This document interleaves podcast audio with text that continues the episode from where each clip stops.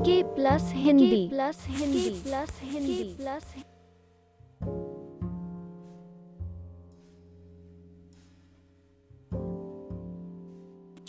सज्जन की खोज। बादशाह को एक कर्मचारी नौकर की आवश्यकता थी। तीन उम्मीदवार उनके सामने पेश किए गए।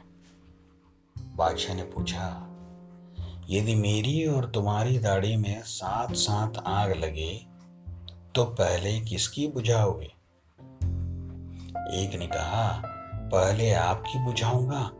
दूसरे ने कहा, पहले अपनी बुझाऊँगा। तीसरे ने कहा, एक हाथ से अपनी और दूसरे हाथ से आपकी बुझाऊँगा।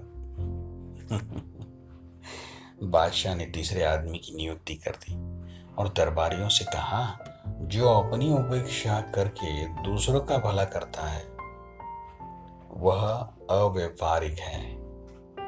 जो स्वार्थ को ही सर्वोपरि समझता है, वह नीच है।